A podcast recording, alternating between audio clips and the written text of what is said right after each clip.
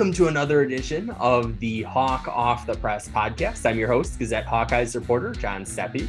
My guest this week is Scott Sipker, actor, writer, filmmaker. You may know him as the guy from the Iowa Nice video back in 2012. Today, though, I'm talking to him about his latest film, Kinnick, the documentary, which by the time this podcast airs, will be available to watch online on Vimeo. Scott, thanks for joining me today. Thank you for having me, John. It's a joy to talk about Nile.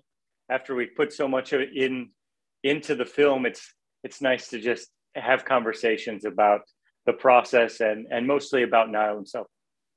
So how does somebody decide, hey, I want to do a documentary about Nile Kinnick? Well, first, I grew up in real small town Iowa, so I've known the name Nile Kinnick essentially my entire life. I didn't know too much growing up. I think I knew the things that most people know. Won the Heisman Trophy, gave a great speech. And then maybe there's a few auxiliary facts that some know, but that's kind of what you know about Nile growing up, at least in the 80s and 90s.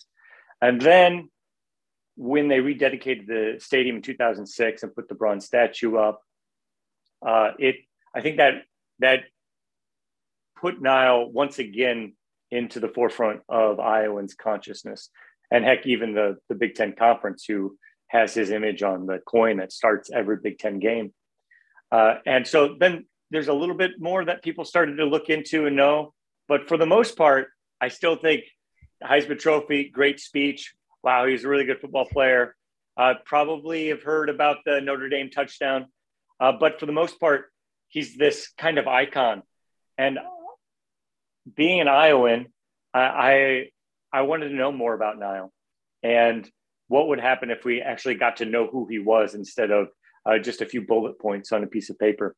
And so about 10 years ago, after Iowa Nice came out, I was thinking about ideas like, how do we follow up this amazing luck that we just had with the original Iowa Nice video, and thought about a documentary on Nile Kinnick and Jack Trice.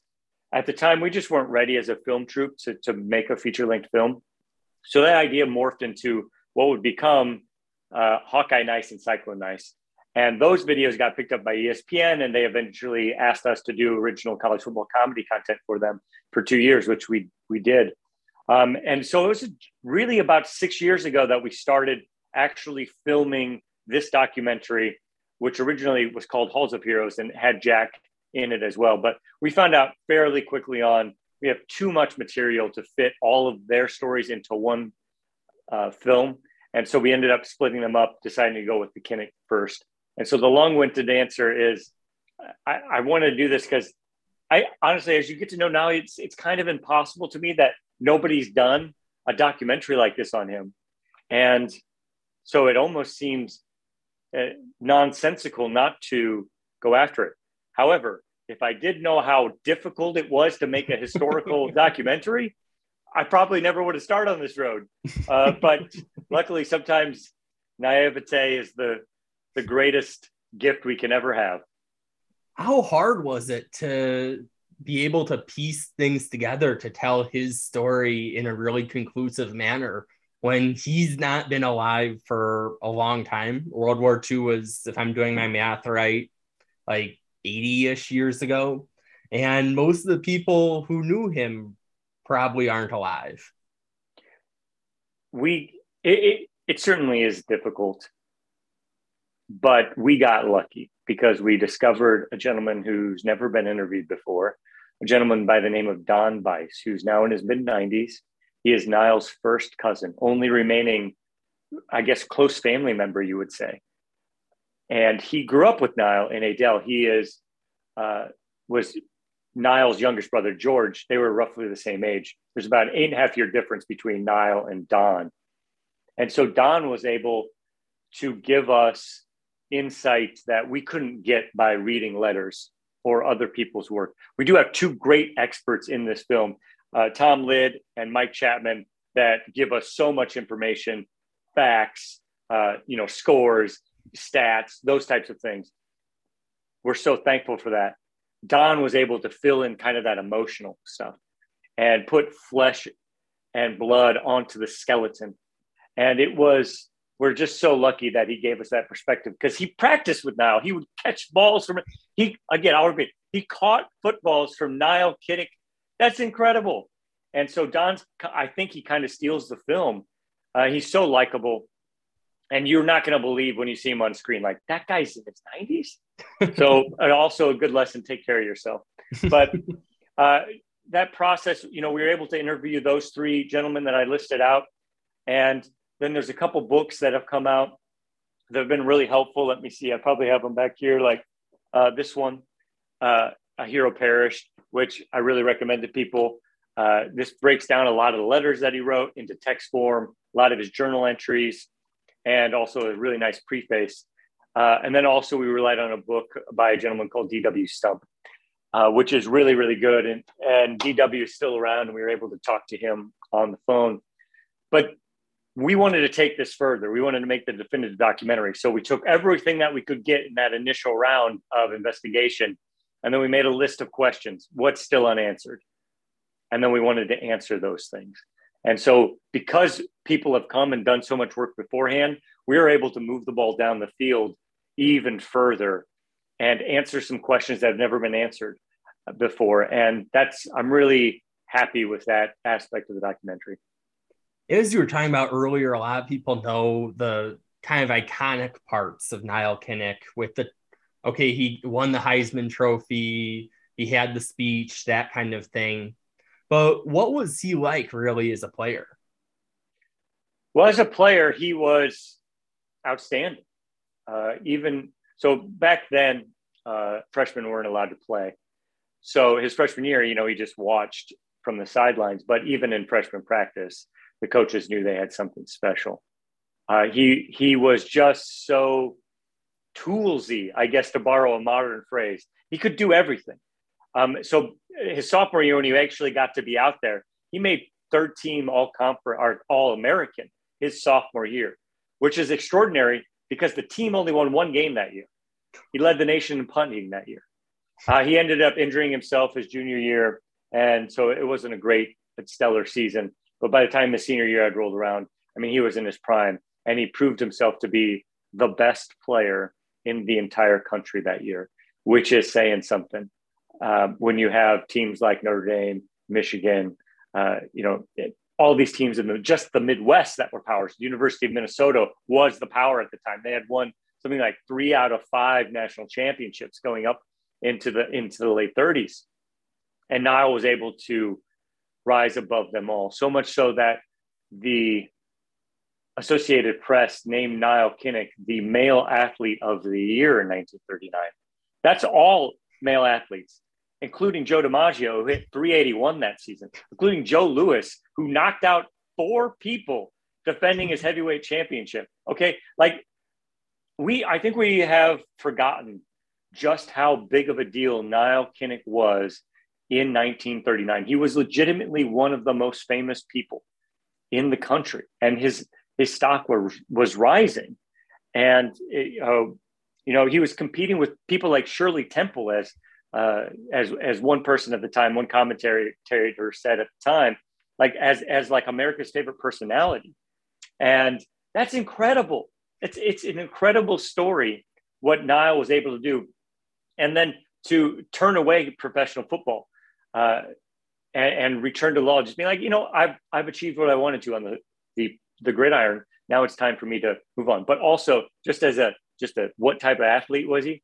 Well, when he went to Iowa, he started off playing baseball and basketball along with football. He dropped those sequentially through his years and just to focus on studies and football. But that's how good of an athlete he was all around. And on the football field, he was great at passing the ball, great at running the ball, great at punting the ball, great at drop kicking the ball. Oh, also, he still holds Iowa's season interception record that Desmond King just tied a couple years ago. So yeah, Nile Kinnick could do it all. Wow. You know, that's a one-man wrecking crew there. You can see how he could take that team from the lowest of the lows with one win and then finish with the Heisman Trophy. Yeah. You know, there's always luck and things that go into these sorts of things. I mean, that game against Notre Dame was a tight game. They won that one by 1 point. You know, that changed. He had a last-minute pass against Indiana to win 32-29. Like, again, if that doesn't, you know, we're having a different conversation. If any one of those things goes a different way. But for the most part, luck is always there. But Nile was a grinder, and he worked hard all the time. And we also have to give credit to the coach, Dr. Eddie Anderson, who came in that 1939 season and really changed to borrow again a new phrase that we have in modern society for locker rooms, he changed the culture of the Iowa program. It was awful. It was awful. They won, I think, one game his sophomore year, two games his junior year, maybe two games his freshman year, and then they were one of the best teams and almost won the Big Ten championship that season. So it's extraordinary what they pulled off. And then going back to his recruitment, how big of a deal was it for him to pick Iowa over Minnesota, considering it Minnesota had a little higher of a profile back then than they do now? This part of the story is a little cloudy. We don't have any letters really about his decision. And the way that sort of happened was once Nile passed, his family didn't give over all of his records and letters and things, the scrapbooks and stuff to the university. They give the first time that they gave over a chunk of stuff to the archives at the University of Iowa was 1959. And they certainly had gone through and culled through a bunch of stuff. And so much so that Frances, his mother, admitted that she had just, once he passed, shortly after he had died, Frances destroyed pretty much all correspondence between him and his mother, or between Frances and Nile, that Frances is his mother. So we don't have a complete story of everything. And that's one of the holes. We don't have letters back and forth to the family. We can pretty easily extrapolate that he would have been interested in going to Iowa State because his dad had gone there and it was the quarterback there.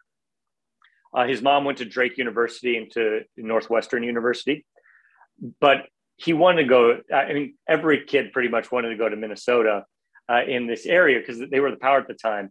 And our researchers who came before us that are in the film, they talked. Bernie Bierman was the coach at Minnesota. And he just didn't think Nile was big enough to play for Minnesota. So it made it all the sweeter in 1939 when Nile Kinnick was able to lead the Ironman Hawkeyes to a victory against the Minnesota Gophers.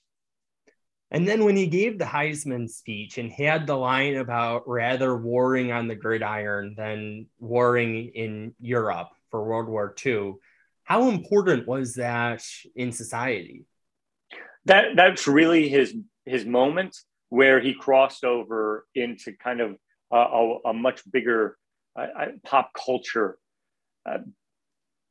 It was such a big moment. And one of the things I'm most proud about this documentary is we don't just cover Nile.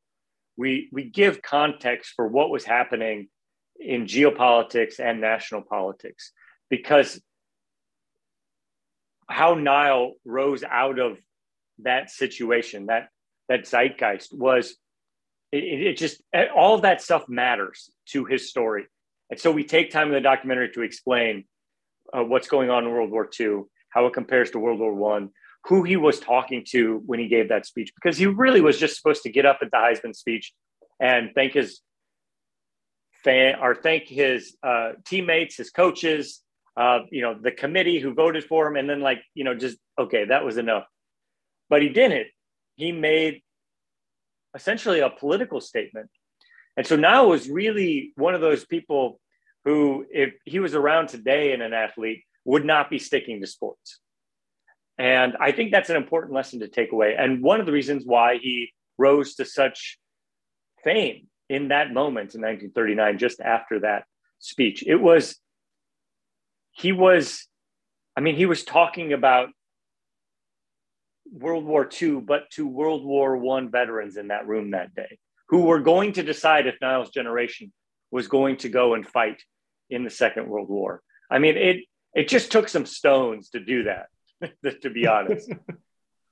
And then I'm sure you have enough information now in your head about Nile that you'll be able to remember that. You'll have that information stuck there, I'm sure, for quite a while. Any particularly funny stories about Nile?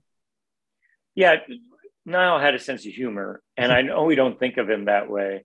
He also was a young, handsome, king of the campus man, and he enjoyed the company of women. Nile was a relatively shy person. He wasn't extremely extroverted, but he did enjoy pursuing women, and he was definitely on the lookout for a wife who he could have a family with. And so for a popular athlete. You know, there were a lot of, there are three women that he dated that we could verify he dated in the documentary. There's a long list of rumors about other women, some more famous for their time. But, you know, a lot of the stuff we couldn't verify, so we weren't going to throw that in. But if anybody wants to, I mean, you can dig deep a little bit and find out some more of those stories. So he had, you know, that it's just so charming. One time he was coming back to the base after a date in Kansas City outside of Fairfax Air Base, and he was running late. So he was speeding and got pulled over, you know, like he was lingering a little too long with the lady, you know? And I think that's just so charming because that's what so many of us do.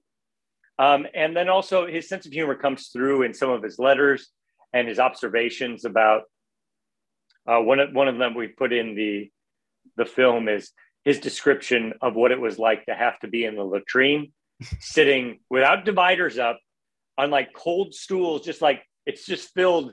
He calls his cohorts that are in the bath, this massive bathroom with him, just the lugubrious cohorts.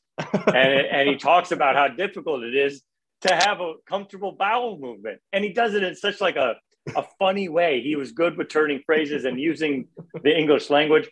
And that's stuff that you lose when you just hear that very, very statesman-like speech that he gave at the Heisman Trophy ceremony. And so I'm really excited for people to get to see that side of Nile when they watch the documentary.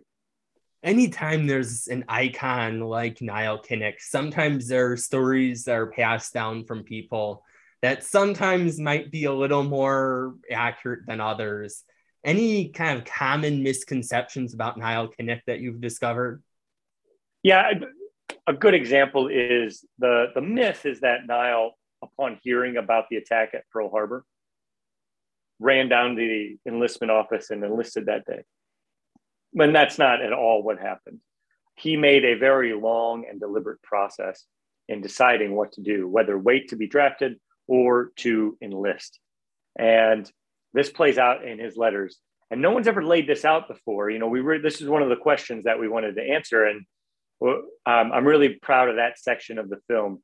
We break down that decision in pretty good detail, laying out why he chose to do what he did, how he tried to recruit his friends and one Ironman teammate to enlist with him at the same time so they could pick branch of service and be in the same area, the Navy Air Corps at that time, so that they could be, they could pal around together and go through the process themselves. So Nile really didn't do anything irrationally or on a whim. He was such an intelligent person, and he utilized that intelligence to make deliberate decisions. And that decision to enlist in the Navy Air Corps was a good example of that. And we're able to lay all that out in the film. Anything that really surprised you about him? I mean, maybe the most surprising thing that I learned about him, we weren't able to fit it into the film. The film, the story, we tried to like flip flop things and like tell it out of order and like in a Pulp Fiction sort of way, but it kept coming back to us. The story told us the way it needed to be told, which was chronological. And there's a quote he talks about after he had come back from a date and he was afraid he wasn't going to be able to get through the door because his horns were so big, which is that old timey expression for being horny. And, you know, it was just so charming to see him write that down. And to be so self-aware. And of course that came out of order. Like the section where we talk about the dating happens pretty much once he enlists. And that letter came before that. So it would have felt very forced. People would have seen the gratuitous way we were trying to fit this, this letter in, but that surprised me. Like I didn't expect him to be so forward with that sort of observation. That was certainly one of those surprising moments. Yeah, I can't imagine that somebody who, you know, has heard the speech immediately jumps to the horns are too big. That's two different sides of them. Yeah, but to me, like, that's so important. It's like he's a regular guy. And I think too often when we put people on pedestals that we start to make them unreachable or untouchable by washing away all this wonderful nuance and subtlety, eccentricity. And when we do that, I think what they stand for, it makes it like less inspirational because you're like, well, they were just perfect. Like I can't ever do that. But the fact is Nile was far from perfect. He was a flawed human being. And yet outside of the talents he had on the gridiron, like the things he stood for, we can all achieve. We can all stand for that stuff too, with good morals, good ethics, a strong, curious mind. Like we can all do that stuff. And so I really hope people take that away, that Nile becomes more inspirational than he is now, because we are reminding everyone of just, he was kind of a regular dude who was blessed with wonderful athletic talent and a great house to be raised in. But like he's not unapproachable. He's not a perfect person. So I think imperfect people are more inspiring. And then one thing too that I thought was really interesting watching the trailer was the person who said that he could maybe have even been president of the United States had he not died in World War II. What do you think post-World War II life would have looked like for Nile Kinnick? Well, and that quote from the trailer, which opens our film, is actually a Ronald Reagan quote that Ronald Reagan told to Mike Chapman, one of our experts. And if Nile were able to survive the war, which even though he died in a training accident, of course, his odds, it was very risky for him to be a pilot in the Pacific Theater. Both of his wingmen ultimately didn't survive the war. So, but let's say he did. I think this is the sad part, the real sad part of the story to me, because losing Nile Kinnick was a real loss, certainly to his family. And Don speaks to that very eloquently, his first cousin. But also, and I don't want to overstate it because you just never know. But when you read Nile's journals, his war journals, and he's talking about what he's wants to do in the future and what's going to happen in the future. I mean, he writes about essentially predicting the Cold War. At that time, the Soviets are one of our major allies in World War II, but he's already seeing into the future and seeing a conflict between the allies outside of the Soviets against the Soviets, really America versus the Soviets. He's seeing this, he's wondering about it. He writes about the problem he sees with race relations coming up after the war. And he writes about how he is interested in getting into politics. Maybe he's definitely going to become a lawyer. He was third in his class, his first year in law school before he went to the service. So he would have become a lawyer. And his grandfather was governor of Iowa for 2 terms. So politics was in his blood. And I think if I'm making an educated guess, I think the floor for Nile Kinnick's career is the Senate. And the ceiling is certainly the presidency.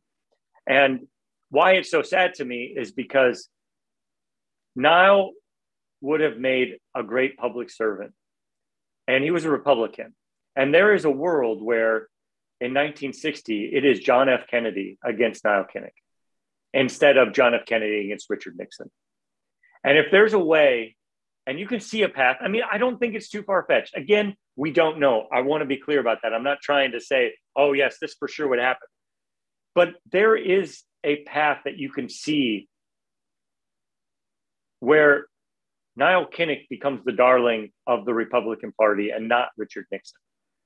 And how different is our world, not just the country, but the world, if Nile Kinnick is in the Oval Office making decisions on Vietnam, on other, big topics of that day. And also, I can guarantee that a scandal like Watergate is not going to happen under Nile Kinnick. You never know. Would he have been a great president? I don't know, because the world would have been in a different place if he would have been in it. But I can assure you he had better integrity than Richard Nixon. It's fascinating to think of what the world could have been. Yeah, it really is. And it's a really sad thing that we lost him. And I wish there was a way we wouldn't have, because I really do think he would have certainly made our state better. He would have made the country better. And you can extrapolate that the world would have been better if Nile Kinnick would have survived the war. Now, I'm assuming you have a chunk of information now for your Jack Trice documentary as well.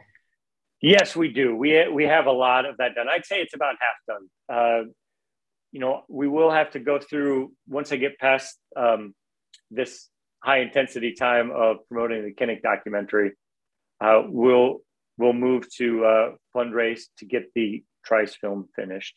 And so if you've listened to this whole thing and you're a Cyclone fan, please support the Kinnick project. The more successful Kinnick is, honestly, the more likely it is that not only Trice gets completed, but many other great stories that we have to tell will get completed. And what we've discovered on Jack, I mean, we have been really able to go. We spent a lot of time in Hiram, Ohio. We spent a lot of time in Ohio in general. That story has taken us all over the country. And really the reconstruction we're going to be able to do of Ames in the teens to have everybody understand what Jack was living, the atmosphere he was living in. And then that story is also really told through the struggle to get the stadium named Jack Trice Stadium. And we have done a lot of research on that as well and had some exclusive interviews. So I'm really looking forward to having that story told. We also have a whole section that we filmed that we ended up cutting out of the Kinnick film about the stadium renaming. It just turned out that after Nile passes in the documentary, having another 25 minutes of the film, it kind of flopped. Even though the section itself is really interesting, it was pretty clear upon getting feedback that section is its own film. And I really hope to be able to make that its own film and utilize what we have there as a catalyst to do a Duke Slater documentary. That is a little bit farther down the road. We do need to get Trice film. But as you can tell, there's just so many great ideas, and I want to do them all. And how successful Kinnick is will determine the probability that all these other projects get completed. So then somebody who's listening to this and is getting excited about all of these ideas, obviously watching the documentary on Vimeo, I'm sure is one key part of it, but how can they support this and be able to keep you able to do these things? Yeah. If you want to get it on Vimeo, I know it's not the easiest thing in the world, but I think most of us now know how to get something streamed. And luckily Vimeo is built into a lot of smart TVs already. You can use Chromecast or Roku. I'm sure I know that people will be able to utilize the platform, and it's a beautiful platform, especially for independent filmmakers. So if you can not only support us, but support Vimeo, it helps filmmakers, independent filmmakers across the country. But it also will be playing in the Palms Theater here in Waukee for a week, starting on Thursday. So if you are in the Des Moines area and you want to go see it in the theater, it looks great, sounds great. Check it out. You get that; those tickets are available now. And then by the time this comes out, possibly we'll have made an announcement on an Iowa City run. So if you're in that area of the state, just follow me on social media, and you'll get that information as soon as I have it available if it becomes available. So really watching the film and then just telling everybody. Tell people over beers, tell people over coffee, talk to people at the water cooler, at social media posts, while you're tailgating, talk about it. If you've seen it and your friends haven't, ridicule them, do whatever you need to do. Just because I honestly think, and I'm biased, I'll recognize that. I think people will enjoy the film when they watch it. And so it's worth 90 minutes of your time. And I know what big ask it is, because the most valuable thing all of us have is our time. And so for me to ask you for 90 minutes of your time, I don't do that lightly. I think this 90 minutes is something that will bring you joy and give you a new perspective on somebody that is one of the most famous Iowans of all time and one of the most important college football athletes that there's ever been. Well, thank you for the time. I appreciate you having me on. And John, after you see the film, if you want to have me back on and we can do a deep dive and I can answer any questions that you have, there's some things, there's some mysteries in there that we could probably talk about an hour on, and any other questions that you might have, just let me know. But I appreciate you having me on so much. Thank you. And thank you to our listeners for tuning into another episode. I'll be back with another episode next week, already getting into game week next week. Until then, we will talk Hawks later.